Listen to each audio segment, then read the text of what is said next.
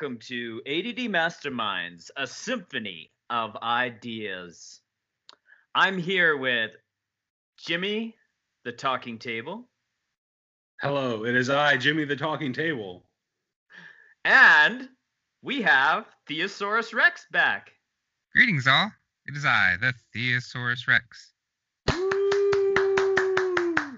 Woo woo. we need like that. We need like that fake clap sound effect thing. Hey, Yeah, this this show's done on a low budget, so I don't know if we're gonna get that. Yoda's Well, I'll just clap for myself. I have little hands. It's cool. If only we could bring Acme back.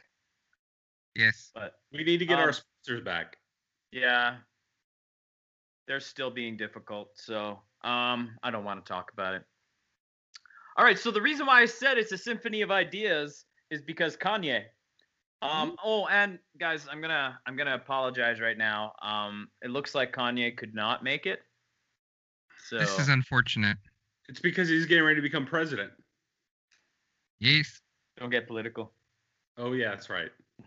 So Forgot. um, I think I think I don't know if you listened to it, Theo, but uh, Kanye was on Ch- Kanye West uh, was on John Joe Rogan, not John Rogan. Man, I am good.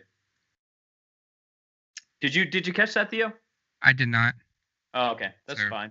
It was- I've Jimmy been would be happy to fill you in completely on that.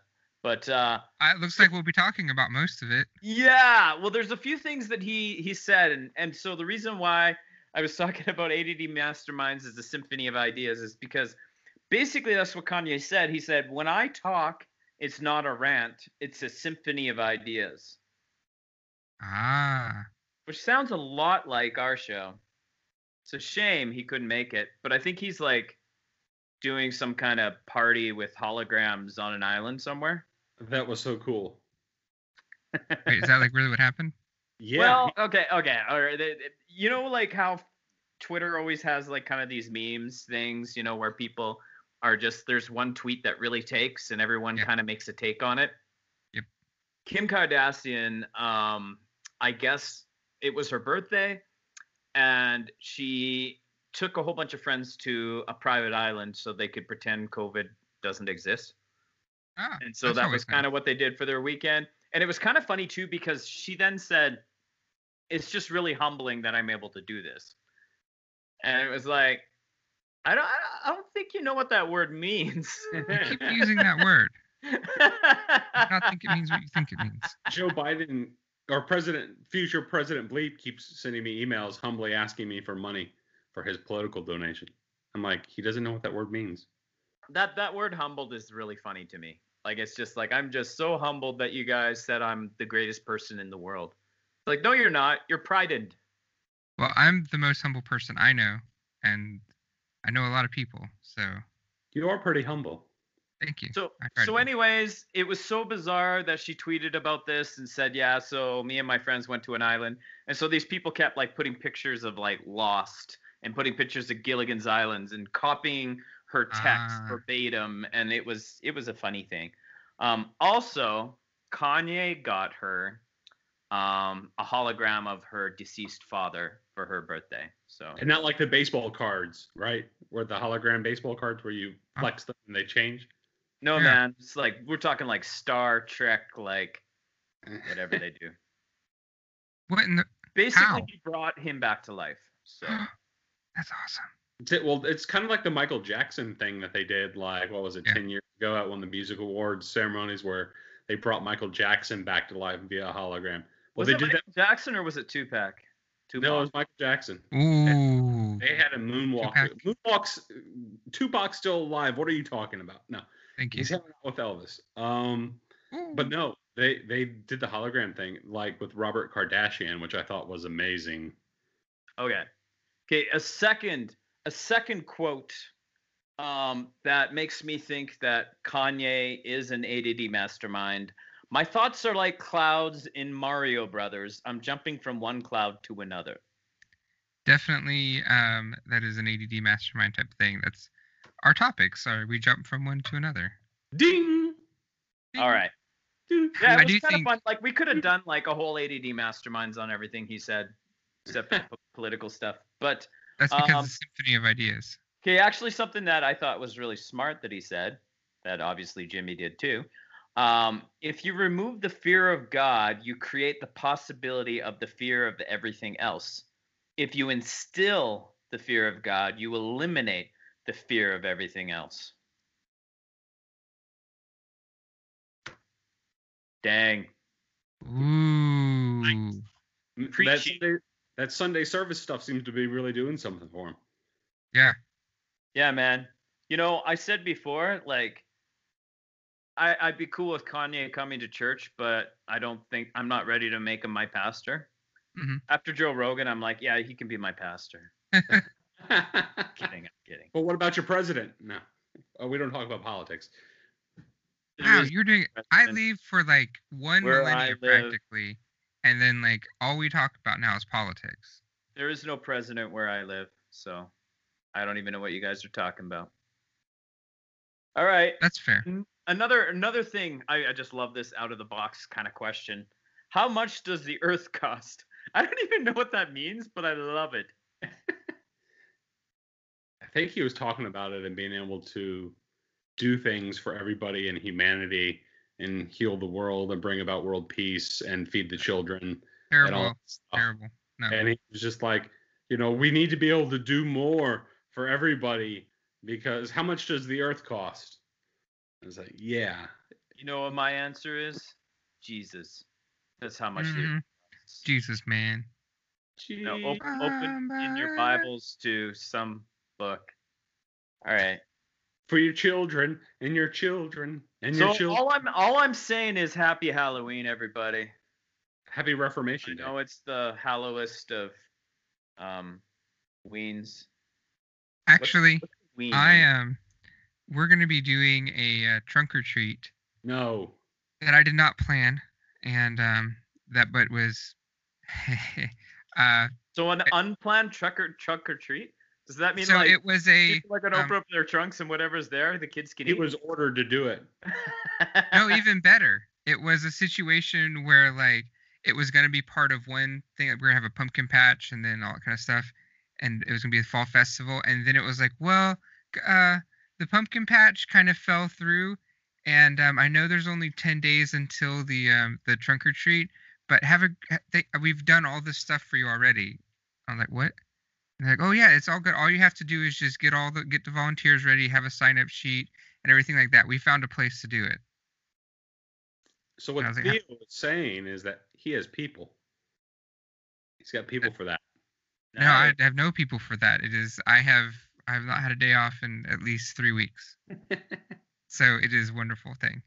But uh, the reason I bring that up is because, as a pastor, which I now am and have been since June, I declared, uh, um, in front of the church and on our live stream and everything, that Halloween is a sanctified and holy thing that they can come to the trunk or treat with, and they don't have to worry about making God angry by coming and throwing candy at kids. What what about COVID? Well, that's why we're gonna throw the candy at the kids. Oh, okay. Yeah. Does that answer your question about Halloween and COVID? We're gonna throw candy at people. Yeah, we're gonna do something like that. We're gonna we're gonna sit on our driveway and place the candy in the kids' pillow sacks or buckets for them. Oh, I guess okay. that's fair. I thought you were gonna say We're not gonna throw we're gonna it. lay it on the ground and have the kids do it, and then place the candy in the kids. Have them do a Jericho march.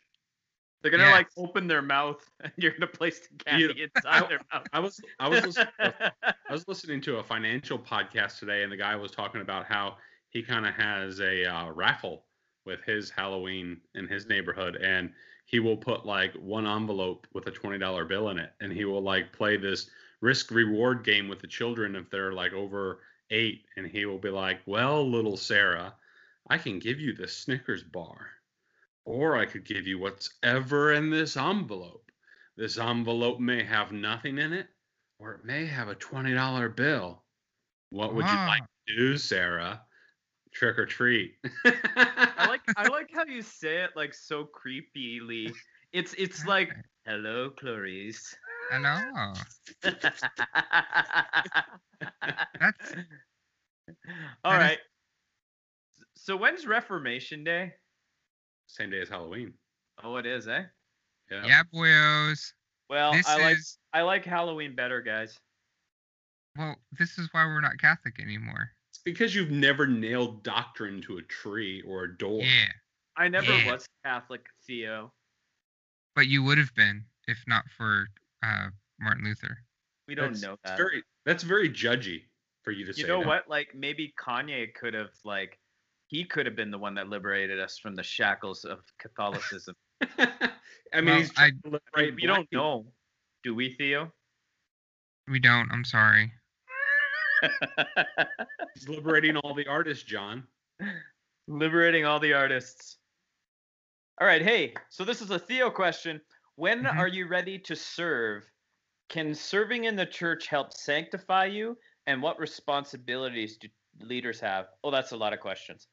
So Yes. when when is a person ready to serve? Is there a certain level of having your poop in a group, to use a theological phrase, um, before you're ready to serve? It's a good question.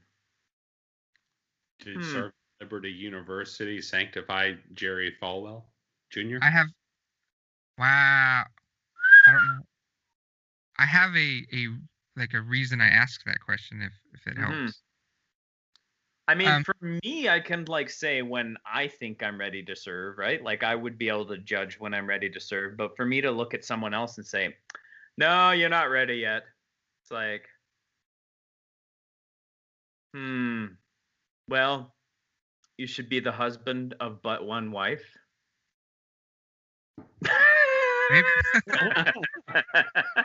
But what? no more than one wife. Yes. I know what's that's one of the the fate rules. girlfriends. Isn't there like something about reputation or whatever? It's like Yes. they got to be upstanding citizens, you know, like Correct. Yeah.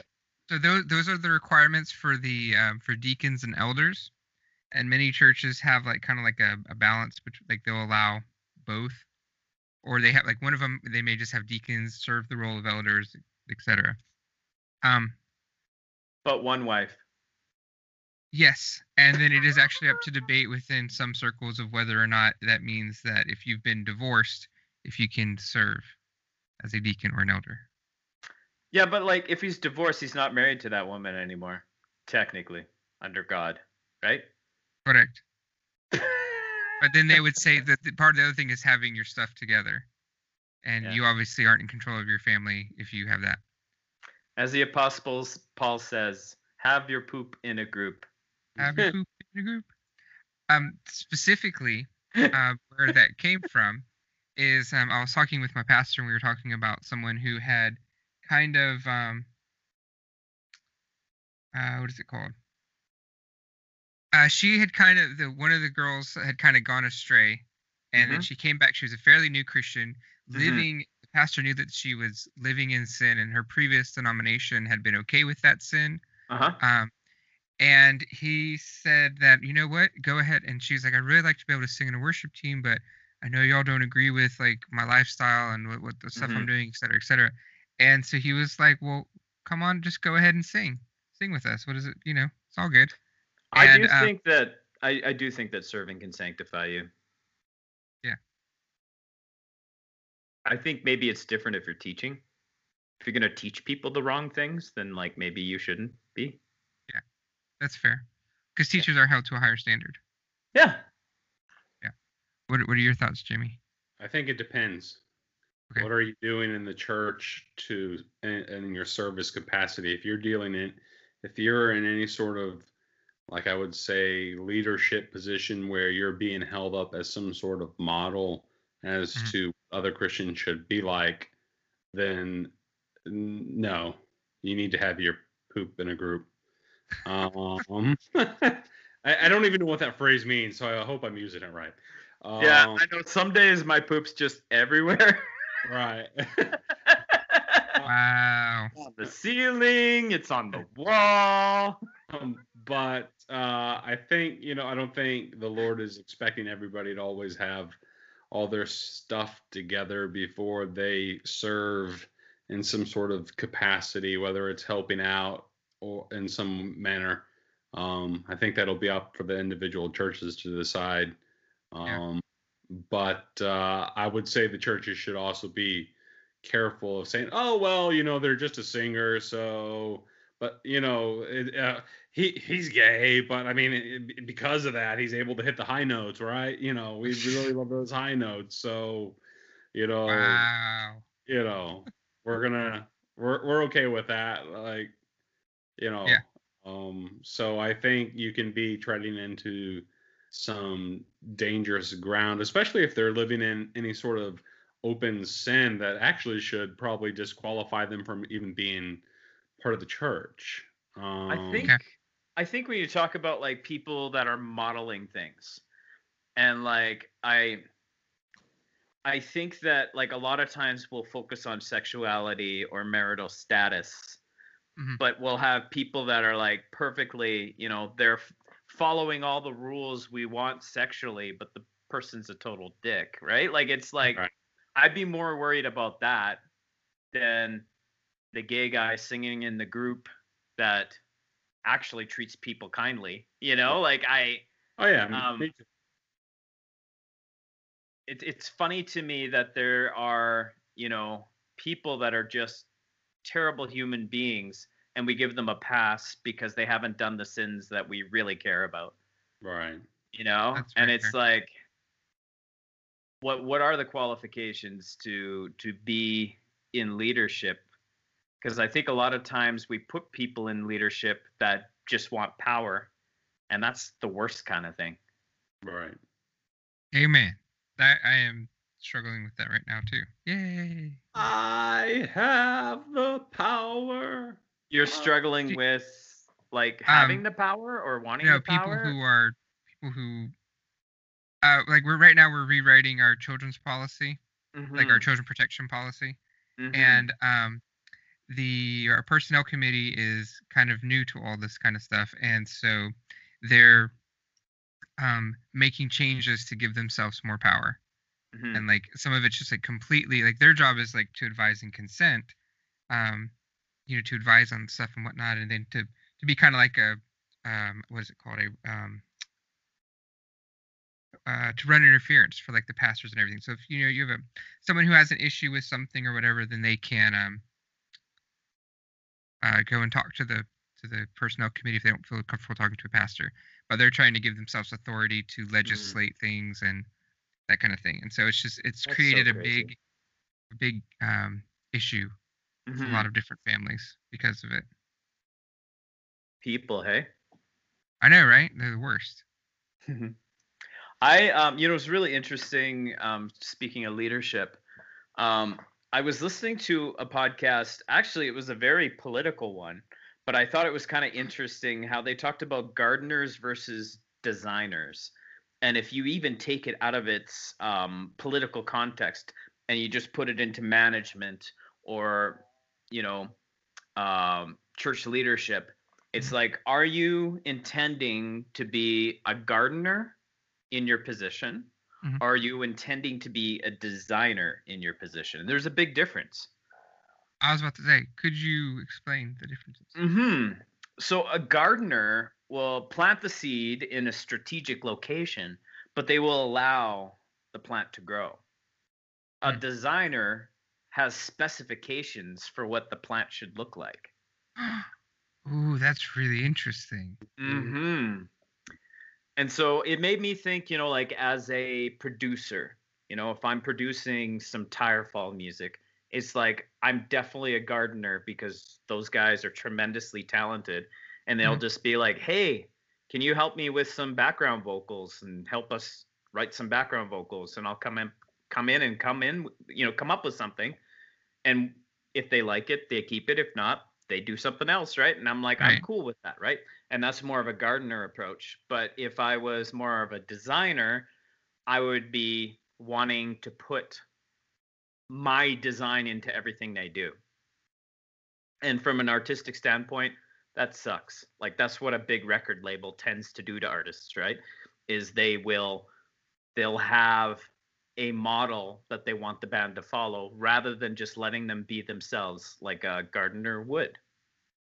Ah, That's Yeah. what Kanye was talking about. Yeah, he's he likes the gardener over the designer model. So, hmm, what do you think that certain groups work better um, in certain things? Is there a correct way to kind of do it? That's a good Like- question. Like as Um, a creative person, then I def I'm kind of in the middle. Like my my initial style is like a gardener. I thrive best in a gardening situation. mhm. But then I definitely tend to go more of a designer. Like, you know, we're redoing the entire children's wing. And Right. I am definitely in designer mode where it's like people, oh, hey, what if we do this? And I'm like, that would be nice. But, and then I just kind of try to avoid the topic. Well, I'm starting to realize that in my job. Um, because I'm looking at it and I'm like saying, okay, we're gonna build a marketing plan. And I'm like, this is what I want to do. And it's like people want straight answers of what they what I need from them. Mm-hmm. And I can't just be like, well, you do it whatever way you think works. It's like, no, I think there's a very specific way that we're going to approach this so that it can follow the vision that I have. Yeah. So maybe maybe there does need to be more design to what I'm doing is what I'm realizing. Yeah. And so maybe gardener isn't always the answer. I think like one of the things that I'm kind of running into is like there are definitely people at the church who are like um we like the one dude he's he's a doer he is not Mhm. a dreamer and um and it's one of those if you give him the stuff to do he is great at executing it but he needs to not come up with ideas Yeah. um, because his ideas are terrible and Yeah. he he acknowledges that they're terrible yeah. so That's good. yeah And so you, that's you need that sometimes for sure. It's like give me some specifications and I will build it. Some people need that. While other people need like you know, just set me to it. Right. Give me some give me some space to figure this out.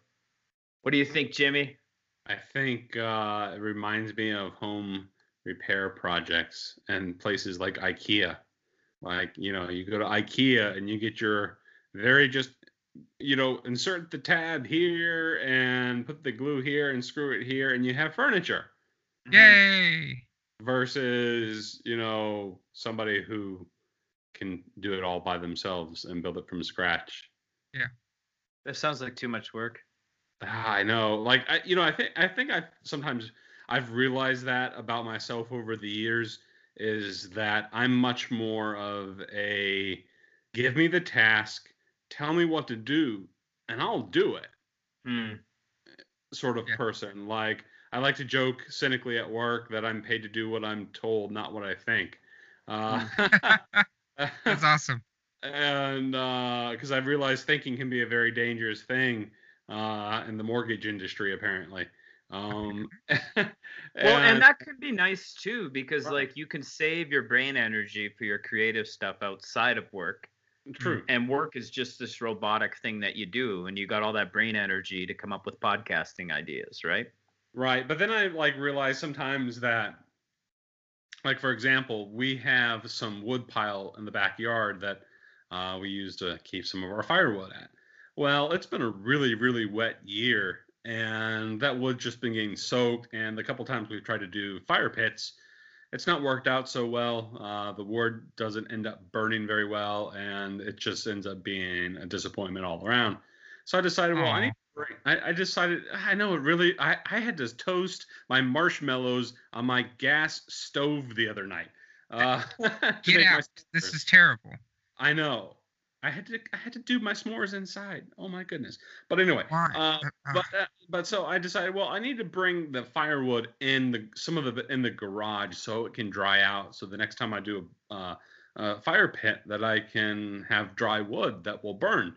Mhm. And I was like, well, you know, I, I thought about it. I could probably go to Home Depot or Lowe's and get some pieces of wood and screw them together and make my own little stand so that they can properly dry um, in the garage. But then I thought, but you know, I could go on Amazon and find somebody who's already kind of got something that I just need to put a couple screws in a couple holes and voila, I'll have a, a cart that will hold wood. and I know that it will work and it will look visually okay and it won't collapse under the weight of all the wood.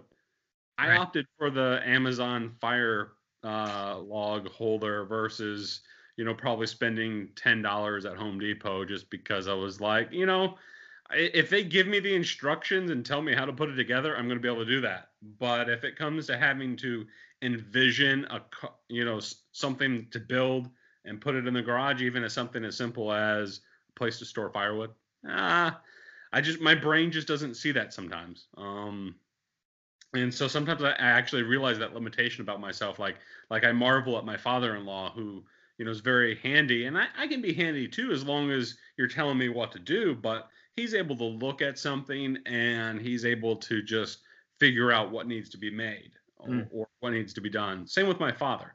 Yeah. Um, Whereas I'm always kind of more of the I'm a good apprentice when it comes to these things than necessarily figuring it out. And and I've realized that's my own limitation. But if you give me something to do, I'm going to do it and I'm going to do it well. Um, and it's going to be the best IKEA furniture that's ever been assembled. yeah. Uh, one one thing about that, watch out. Um, we apparently had termites in our wood pile, and we didn't realize it. When we brought it Uh-huh. inside, the termites ate the house. Yeah. Oh my gosh. Somebody warned me about that. And I'm not really sure what to do other than I kind of gave space between the wall and where it was. So I'm hoping that doesn't happen. But I didn't bring a lot of wood, but I I don't know. I don't know if I can spray it with something. I'm not sure. I it was um we didn't realize it until there were they were uh, they were falling down from the ceiling onto Oh. us when we were trying to enjoy March Madness. Oh, And they were like, "Oh, we need to get this fixed." So I mean, house I could maybe I could find a better place outside for it. Then I don't know. I need to look into that. um and yeah we didn't think we had anything but to, to your second point i think like for me i started realizing um sometimes it's it comes to a matter of time and money That and is your time worth more Yep. um and that kind of thing because like i mean if so we've we've repainted all this kind of st- all the the whole upstairs we've repainted and done multiple coats of stuff and da da da, da. and it's like man if we if i had known that they would have been willing to to hire a professional painter this could have been done like in a week instead of having to like rely on volunteers which never Right. Yep. showed up and stuff like that and i was like man my time was could have been used for so much better things so many better things Totally. Well, that's def- it. It's like the whole idea of being handy. I'm like, I don't know if I have time to work on that. Like, I'd rather do other things. That's And what I'm at in my life too. Sometimes, like even today, I have the day off, and there were we had a, the tropical storm came through uh, this week and knocked a bunch of tree branches down onto the ground, and I saw them laying around in my yard, and I was like, man, I have a lot of oak trees that have a lot of branches, um, and a lot of them ended up on the ground. So I went around picking them all up and bundling and stuff, and then I saw two like 12 year old kids riding their bicycles down the street. And i realized i had my wallet on me. And part of me was like you know i've got 40 bucks on me. I'm bad big bad banker that i am that i could throw $40 at these kids and i could get them to do this so that i can go inside and watch the mandalorian Ooh. nice but i ended and up So they I- did it? no, I ended up doing it myself since I'd already started. It's like I, I bet forty bucks they could make all these twigs disappear. They'd be, you know, relatively acceptable for where they're gonna pile them for me, and I'm gonna have a yard free of twigs, you know. but I ended up doing it myself. I probably didn't do hundred percent as well as I could have, uh, Yeah. because I want to go inside and watch The Mandalorian after all. Uh, i'm gonna watch that tonight it's I have not started, but I should. I finished The Simpsons. Woo! ah You finished Simpsons. All of it. Yes. all 30 years of The Simpsons? Yeah, buddy. Oh, How is that even possible? I'm stubborn. That's what it is. wow, that's that's that that it would take a certain amount of stubbornness. I So. I read somewhere.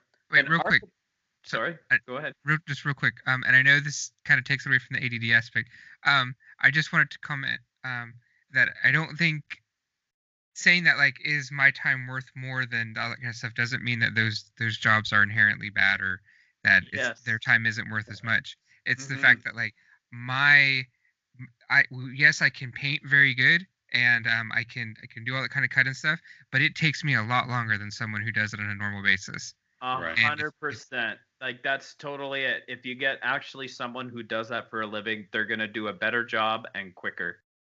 Uh, I, I paid somebody to cut my yard. It's about a third of an acre. It's not a lot. I could do it myself, but then I would have to probably mow it once, maybe twice a week during peak seasons, and that would probably take me an hour and a half each time. And not to mention to weed eat, blow, and all that stuff.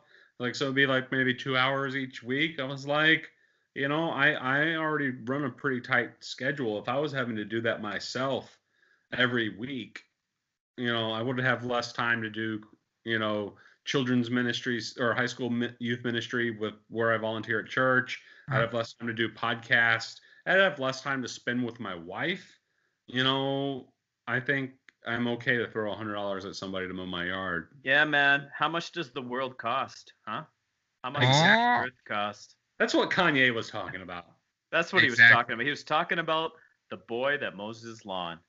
Um, okay, so architects, I, I read somewhere, architects will, when they're designing, they'll be like, what does this house want to be? And I was thinking, that's so interesting. Like, even this podcast, what does this podcast want to be? It wants when to I be a first looked at our notes, it's like this podcast does not want to be all about Kanye. So I had to make some cuts to it. But and look, we're talking about Kanye again. Sorry, I did it again. It's all good. I will. Um, I can testify that um, as someone who was in architecture, a lot of it has to do with, or not a lot of it, but there that is definitely something that that we think about and we're taught to think about. Um, Hmm. because we don't want our designs to be necessarily like yes we're going to have our own like flair that we do and you can definitely tell the different things with everything but it's not our job to make necessarily what we want because we're Mhm. not the client but then it's also Oh, not the client's job to tell us everything they want because if they tell us you know everything they want then they just might as well design it themselves so there's It's like the Homer Simpson car at that point. i don't I don't know that reference sorry Okay, so he like his his brother. He finds out that his brother is like a car. He's he's a guy that runs a car company. Uh-huh. So he asks Homer to design a car, and Homer adds like the tail fins from like the 1960s and or is it 50s? Ah. Big tail fins, and then like a big bubble to put the kids in, and it's just like the ugliest car ever designed. And it's like, yeah, that's not a good idea. Yes But I do think though, like I, I find with music, it's like that too. It's like, what does this song want to be? right And it's like, I think this song needs this, and it's like you're trying to do justice to the music, right? It's like Right. there's, and you know whether I created the entire track or whether my producer, you know, produced the entire track. It- it's like I'll look at it and say, what does it need? What it's almost like it's it's a person in itself and it's like what's characteristic of this piece right ah interesting mm-hmm. Sculptors talk about stuff like that when it comes yeah to and like they're not they're not trying to sculpt something they're just trying to find what's already there Isn't that like what um whoever did Michelangelo said? No, isn't that what Michelangelo said said about David? it's possible i mean kanye could have said it too i don't know there was there Oh. was definitely a penis in this stone.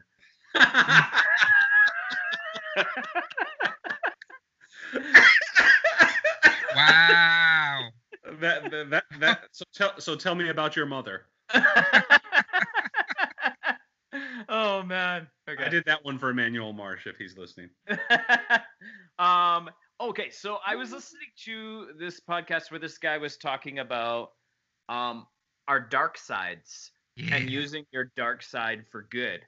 Like, and it was funny because like I listened to that I think a couple days ago, and then today I was listening to the Bridgetown podcast, and I believe this woman was a psychologist, and she was talking about anger and how anger is like a fire, and you could mm-hmm. either use it to consume you or you can use it to fuel you Mm. and Yeah, and so it got me thinking about like, okay, so what is what is a righteous anger? It's like your anger is channeled toward bringing justice, right? Like that would be a righteous anger. And I mean, part of it too is like being able to not just react out of anger, but to like say, okay, I need to get my anger grounded. Like figure out what what is making me angry right now. Like, is it actually something legitimate?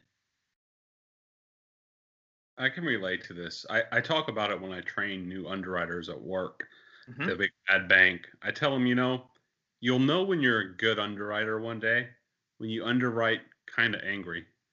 And I, I was talking about how every loan you deal with, every file you look at, every paycheck you analyze, every appraisal you look at, you kind of need to have a little bit of a pissed off attitude about it. And, and not that like, you know, you're just some like like, you know, just generally grumbly person, but you know, you're getting ready to help the bank hand over hundreds of thousands of dollars to somebody so that they can live in a house.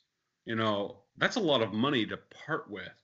So you should come at things with almost a skeptical, cynical, kind of angry attitude because you realize somebody might be lying to you or you know you you want them to prove their case to you um so that you at the end of the day when you you know crunch all the numbers and add everything up and check it against policies and manage the risk that you're finally like okay I, I can live with this. I can let this person have this money.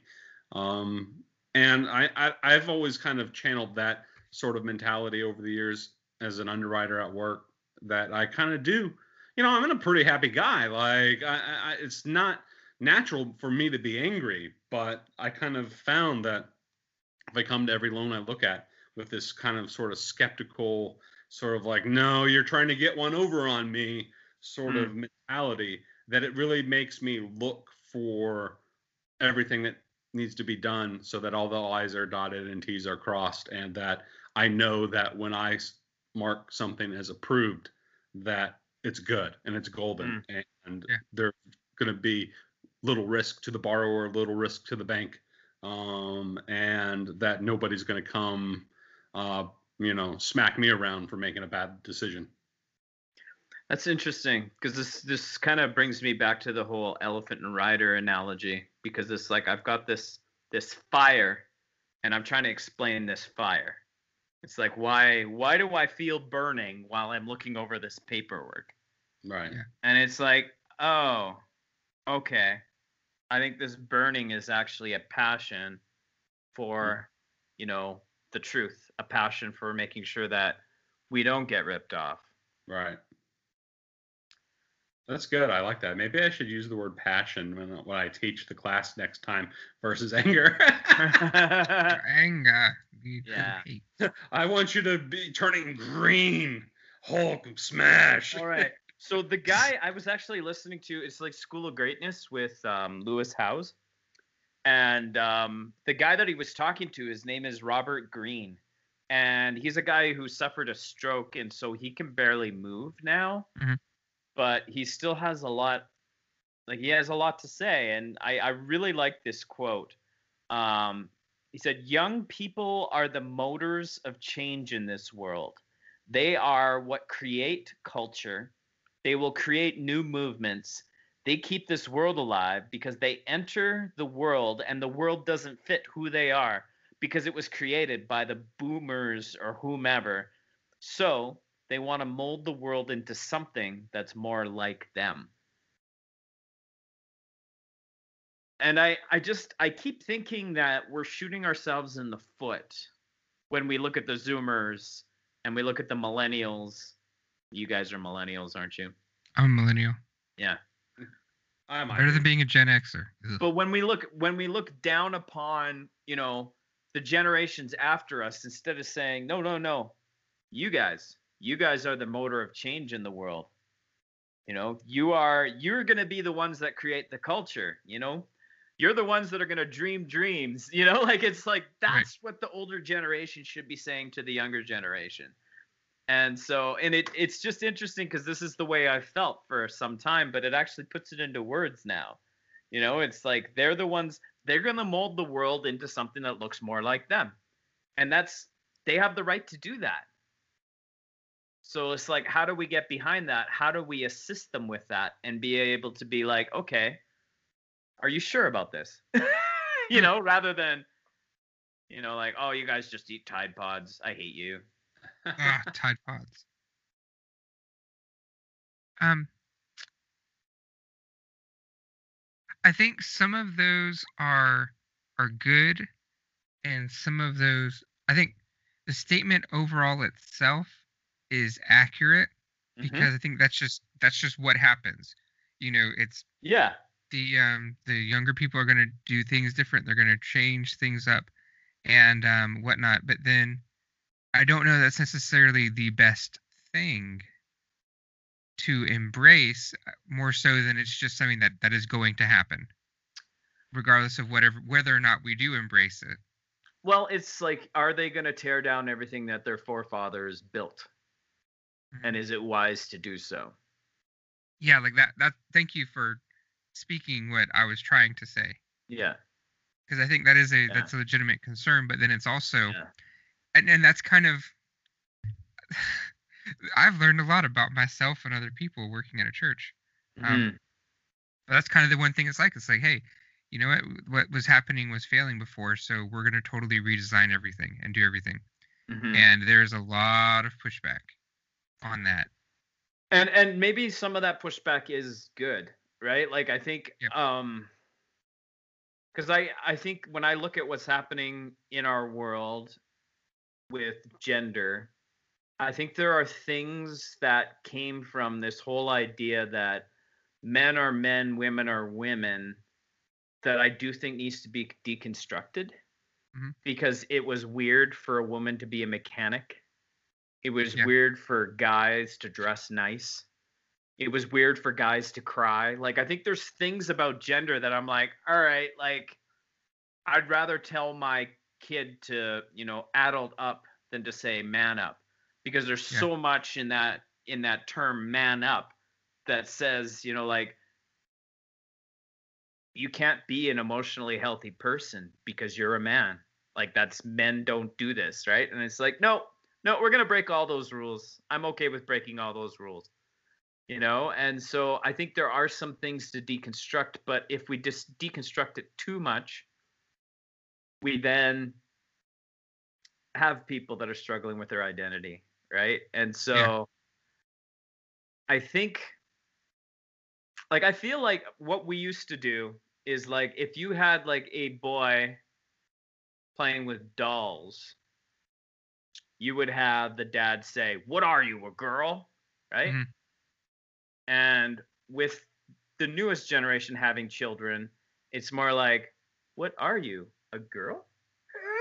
Ah. and I'm like, I don't like either of those. You know, like Yeah. I think that I think that we can look at it and say, okay, he's going through a phase where he plays with dolls. you know, like can we can we just do that? Tell Or do we need to- Joes or no, no, dolls. no. Boys don't play with dolls, right? Like I, I well, think, and, and you think- see kind of how it's it's doing the same thing. It's making the same assumptions, Mm-hmm. it and they're both equally problematic. Well, you're forcing gender stereotypes onto people when in reality it's like, man, like you rock whatever masculinity you got, dude. You rock whatever femininity you got. You know, like you want to put on you want to put on lipstick, that's fine. Like, you know, like it's like I'm not I'm not going to push you into wearing the pink dress because you're my daughter. It's like, but if you say you want to wear the pink dress, hey, that's cool. You know, like and it's I think being a lot more relaxed in how we approach it, I think is the healthiest thing we can do. And it's just we've got a society that's been so hung up on gender. And I'm still stuck on that scripture. There's no Jew nor Gentile nor male nor female. I'm just like, all right, can we just like, I don't know, treat people like people? Can we do Mhm. that? But then women must remain silent in the church. And they must vote the same as their husbands. Did you see that on Twitter? I was like, oh, dude, come on now. Right. I mean, not to get political, but my gosh, like, who cares? My wife didn't vote for me. Did you vote? No, we're not. Yes. Anyway, Um, well, that was gonna be less political, like, but then I was like, okay, no, I won't Ask. I'll ask you that privately. Um, let me let me ask you this. Do you, Mhm. and, well, so once again, going back to some of the experiences I've had, like my we're really so like I'm down in the south and Mhm. in the south south, and we're up in a um, we're basically a small country church. Well, sorry, we are a small church in the country, not a small country church. But because we're in the country, it's it's a very interesting distinction. Um, so like one of the things like so we had our giant church conference, you know, like where everyone meets up and talks about things, and my mom said some things, and um, and she voiced her opinion on a number of topics, and she all her own opinion from her own observations and stuff like that, and um, there are rumblings going around that like I was feeding her things to say that she could complain about without me, you know, voicing it as a pastor type person. And it's like it's like no she she's she's her own person who has her own thoughts and did her own things. It's nothing yeah. she did not need me to say anything and i don't need her to say anything for me. I can do it myself too. Right. so Did she have a head covering on when she stood up and said those things? uh, she did not. Well, that or makes she had the- her hair. Oh, so, like kind of your hair does that in a way something, right? That's what Paul. Do you think it's because your mom, like, because it's a woman that they assume that that's what would happen? Like, you wouldn't put your dad up to say anything? um and we don't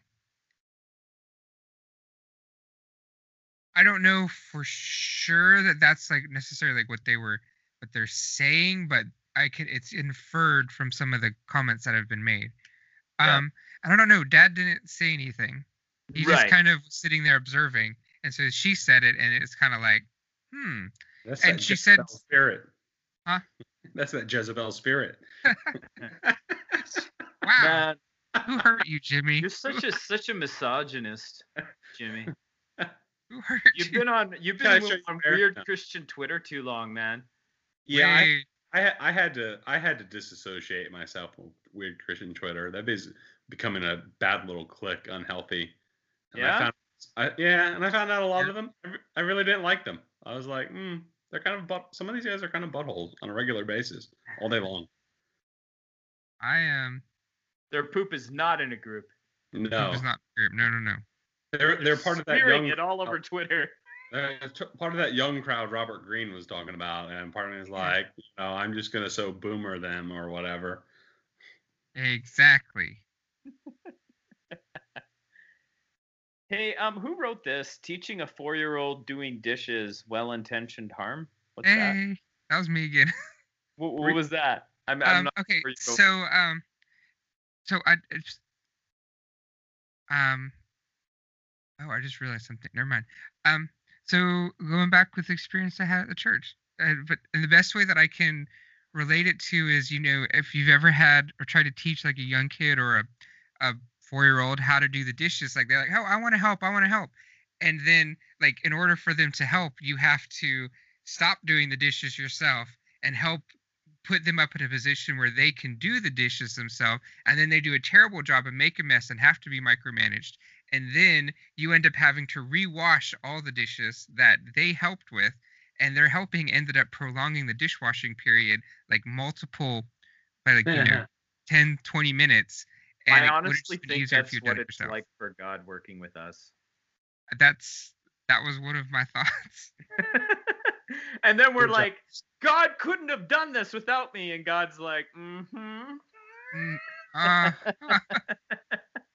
You were a chosen vessel. yes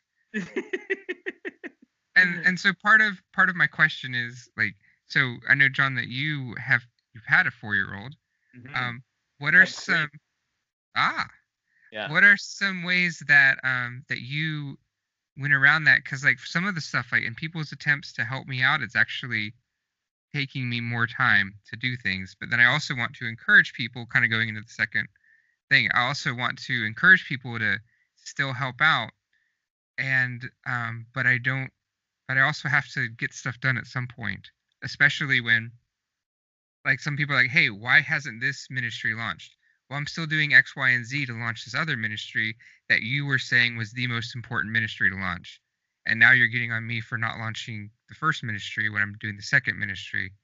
And so, anyway, what are what are some tips and when you had the um, your kids try to help you out that were less than helpful? Were less, were more helpful. You mean? Like how how did I deal with the fact that my kids weren't super helpful? Well, it tried to be because you want to encourage that. You want them Well, to I feel think- that they're doing good. I think something you can do is simplify the task, right? Okay. Um, and so like even like with dishes, let's say, it's like, tell you what, you just, I'm gonna leave some sinks, some dishes in the sink, and you're gonna dry those and put those away. Mm. I'll take care of loading the dishwasher. I'll wash the rest of the dishes, but you just need to dry and put away these dishes when I'm done. You know, and so I think you can simplify the task so that it's at their level. And then maybe as they grow, you can give them more and more responsibility. I think you're talking about adults here though, right? Yes. But and I know and I use that analogy just because like working with kids so much it it totally that's just where my my mindset goes to Mhm. like when the when the little kid wants to help me paint something I said, no no no I was like ha, ha, ha, go ahead you can paint this I'm like Ugh. But then also but working with adults it's you know it's just sometimes they want to you know and I'm I'm thankful for their help and I'm glad that they're they're showing up to help but then it's I've I've had to either micromanage just because you know you don't know how to do what I'm doing, and so I'm trying to help you learn that, or it's a um, a situation where like okay, so um, in order for me to help you do this, I've got to write down instructions on how to do it and catch you up to where I'm at, so that you can take over, and then you've got the follow up questions and whatnot. But I I, think that certainly learning, would try to chunk it and give them smaller tasks that are very doable. that Baby steps, Bob. sense. Baby steps. Baby steps, Bob. baby steps. Mm-hmm. Well, I have big feet because I'm a dinosaur. Little Baby steps are difficult. But that's it because it's like you want to be able to um, give them a sense of what is the term self actualization, right? That's Uh-huh. the that's the educational psychology psychological term for that. And it's Yeah. like you want them to feel like they're doing something and they're bettering themselves and they're they're contributing. And so it's like Okay, well, how about this? Okay, like I'm just kind of frazzled right now. I am trying to sort through this project and trying to figure out what exactly needs to be done. Would you be able to just run and get me a coffee right now? Ah, yeah. And then you get your poop in a group, and then you can say, All right, I just need these chairs put in rows. Like, can you do that right now? Yeah. And then I'll give you something else to do because now I'm starting to get my list together. You know, like maybe because maybe you could even make it like you know kind of like i'm i'm just trying to figure this out right now so the best thing you can do is take these things off my plate Right. That makes and sense. then it's not about them it's it's about you and them trying to help you right because that's that's where I'm at. Like, and i, I like that. Just to clarify, not that anyone's going to be listening to this at my church that I'm at. Like, I don't think of them as children. It's just a matter of like that's a an example that I'm thinking We, towards. we heard we heard what you were saying. no i mean you know and i think it's interesting because like for me it's like i make use music with my kid Uh-huh. but now my kid's skill level is so good that it's kind of like he looks at it and says yeah yeah dad i cut like three of your vocals from this i'm like oh okay cool he's making those decisions right like and so but i mean at first it's like oh my gosh what if he gives me a track that i hate and it's garbage right like Yeah. that could have happened but And you could it never ground- really happened Send him to his room. yeah Go to your room. um asserting yourself and alienating help That's me again. Um, is that by being too um being too uh bossy is that the issue No, I'm I'm going at it from the kind of the idea of um you know when you have like someone who's super super trying to be super super helpful Mhm. and what they're doing is actually either working against what your overall plan is, Mhm. um, or if what they're doing is um, is stepping like in their attempt to help out stuff, they're actually stepping on your toes and like undercutting you or undermining you. Mhm. But and so and sometimes you gotta like put the person in their place, like, hey, this is not your responsibility. You need to back off. But then you also don't want to squelch their desire to to help Mhm. because I feel like what if like what if their heart is like in legit the right place, but Mhm. in they're trying to do that, they're undermining or actively like harming like what you're trying to do. Okay. So I'm just picturing like tomorrow I gotta load up the U-Haul with some um furniture. Ugh. Okay. So let's say somebody's like, I'm gonna put the ramp in place, and I'm like, the ramp isn't needed, Yes. right? And it's like, okay, so I could be like, no, don't put the ramp there. That's a dumb idea, right? Like it's like, okay, no, I'm not gonna say that. Right. Um, okay. So maybe just like, okay, I look at the person who's just starting to put the ramp in there, and I'm like, okay, just just hold on. Here's what I was thinking. I was thinking it would be quicker if we did it this way. Mhm. Um, so I would prefer that we not put the ramp in position. no, I mean it's up to them to be like, Right. no, I want to put the ramp there. like, I mean, if they're doing that, then they're just a jerk, right? But like. But you know what I mean? Like, if you can kind of give your your thinking and say, this is what I was thinking. Now, I don't see how they would exert their opinion anyways. Mhm. If you're technically the one in charge, right? Potentially, yeah. What do you think, Jimmy? I think he needs to tell them that he's the man of God, and if they don't like,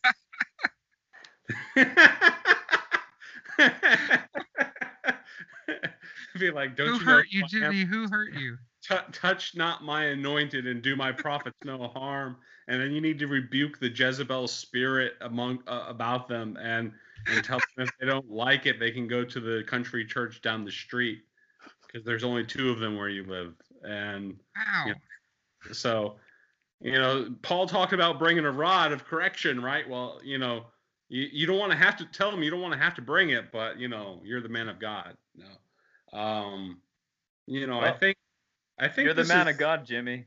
Right.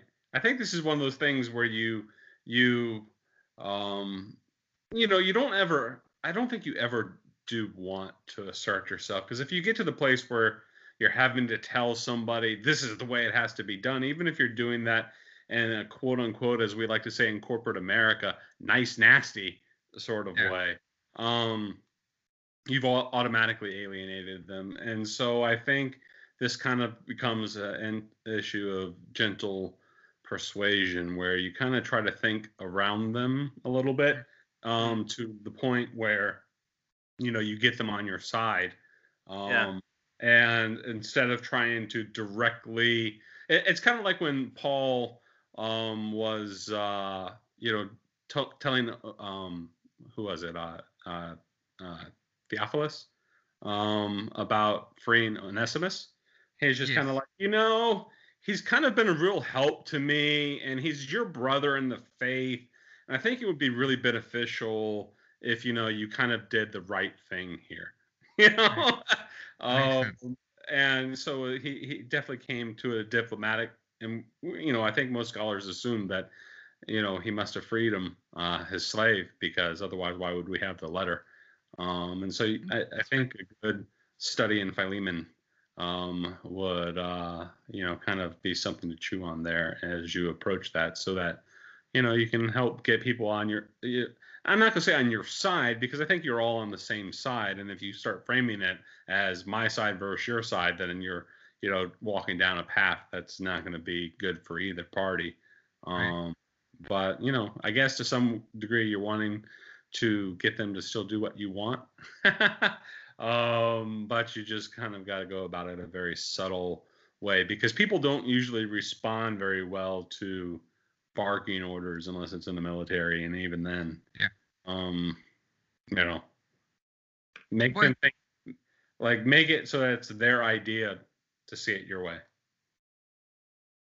Yeah, because it kind of you get into that whole thing like um, I don't. I'm sure this is was happened somewhere else, but like I just remember it from Game of Thrones, um, when the guy says he's ta- talking to one of the other characters, like any man who has to say I am the king is no king at all. Mm. Yep. Hundred Exactly. percent. Totally. And that- that's it, right? I mean, this goes back to the I know things about things. I don't remember that was an episode many many moons ago, but it's like I'm, you know, like it's like my encounter on Facebook where somebody had said John's just a poop disturber. I'm like, you know what? If you can't see that that's not who I am, that's on you. We keep talking about poop a lot. Yeah. Yeah, this one's gonna be like a symphony of poop. I think that's gonna be the name, title of this episode. Uh, better than the other one that could have definitely have been with regards to um, uh, what is his name? With regards to Michael or David, Michelangelo and David. Oh, uh, the penis and stone. please, please don't make that your title. You will get a lot of cl- clicking to your podcast. but people Ah, well, they that might not be terrible then. They'll learn a little Right, about right. Jesus. right, they may Uh, find Jesus, so we need to make our podcast titles as pornographic as sounding as possible. Yeah. I can't even remember what the joke was. It was like something like that. There's definitely a penis there. Something like that, yeah. Something like that. Man, if you make that your your title, so many people are gonna click it. I don't know if I, can, I, don't know if I can share it though on my Facebook page because my mom clickbait. will see that and be like, Jimmy, what did you share? Like, oh man, you know, speaking of clickbait, so um, this guy, I've read his books, like several of them now, and he's a very, very much a progressive Christian, Mhm. and um, you know, like questioning the views on hell, talking about religion and politics, talking about um, uh, uh, uh, bunch of stuff, anyways. Jesus untangled, Jesus unveiled, like all these things, right? And just questioning a lot of the things that are kind of orthodoxy right now. And he comes out with this article that talks about the dangers of progressive Christianity. But what he does is basically talks about how modern Christianity deviated from the original interpretation of a lot of things, right? Ooh. Yes. So it was clickbait, and it's like, and it only had like I think two points in it, but I'm like, all right, all right, Keith, you need to come on the Wax Museum to talk about this. So we're gonna do an episode on it. and I'm really excited about it because I'm gonna title it "The Dangers of Progressive Christianity," and so many people are gonna listen to it and be very disappointed. It'll be a lot of fun. Yes. That was self promotion. That's okay. We love it. I'm assuming this was a Jimmy one. Uh, pick three TV shows you would take with you in a bunker and only watch for the rest of your life. I don't know. I might have added that a long time ago. I forget. No, that was that was me. I'm sorry. Oh, I just you? like added. I wanted to do something that wasn't as like intense. All right. I don't know. We get pretty intense about Star Wars, Theo. Well, I Kanye West is on my side. That's all we need. What are, what are your what are your three? Um, I would pick. Oh, go ahead. Oh, I'm sorry. No, go Go. ahead, Jimmy. I'll I'll defer to you. Oh, uh, off the top of my head, geez, it's really kind of depending on the mood, but I'd probably say three TV shows. Um, Everybody Loves Raymond, um, New Girl, and um, gosh, a third one, um, The Wonder Years. Ooh, the Wonder Years. That is What- a very year- interesting like set of them. I mean, I kind of made it up on the top of my head, so Yeah. I did like New Girl. I don't. I haven't seen the whole thing, but it was really funny. it was good the all Wonder the way. through. Years. What was the third one? Um, Everybody Loves Raymond. Oh yeah, okay. That show was great. I haven't seen it since its original airing. I've watched it three times. What about you, Theo? Oh, wow.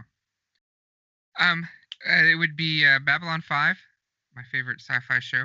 Uh-huh. Um, uh, Psych, which is amazing if you haven't Psych is watching great. Yes. And then uh, The Fresh Prince of Bel Air. Ooh, Ooh, good one. that's good. All right, mine are pretty easy. Seinfeld, Oh, that's a good one. How I Met Your Mother, and. The Office. I could just watch all of those over and over again. I think I think I would never get sick of them. Like I have um I have like not yearly because but I have regular time there are shows that I regularly reg, that I will regularly whatever the word I'm trying to say uh watch through. And those are um and uh, The Office is one of them as is um Breaking Bad, Oh, Yeah, Breaking Bad was great. ESG. But that's not one like I it's a really good story and so is Better Call Saul. Um but it is not one that I would want to watch for the rest of my life because it does No. I, it's a really good storytelling but it's not like yeah, it is. And yeah, I would say that there's definitely I think How I Met Your Mother is very uplifting. Like I just think it's interesting. really? Legend, wait for it. Dairy.